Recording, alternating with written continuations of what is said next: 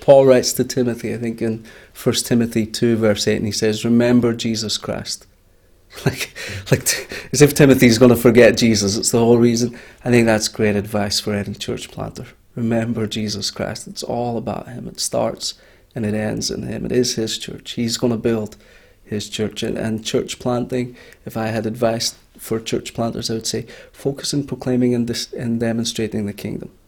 Church planting is the intentional byproduct of that when you're proclaiming the kingdom and you're demonstrating it, you're going to gather a church. The problem isn't going to be how do we make this work. The problem is going to be okay, how do we organize it from what we're gathering based on how the kingdom is impacting people. It goes back to that spiritual authority, it changes things. Uh, but I suppose my, my number one thing, absolutely, remember Jesus. Keep him, keep him always at the forefront. What what he uh, what he ministers to you, what he molds in you, you get to model to others. You get to have this ongoing intimacy with Him that leaks into spiritual authority in the community.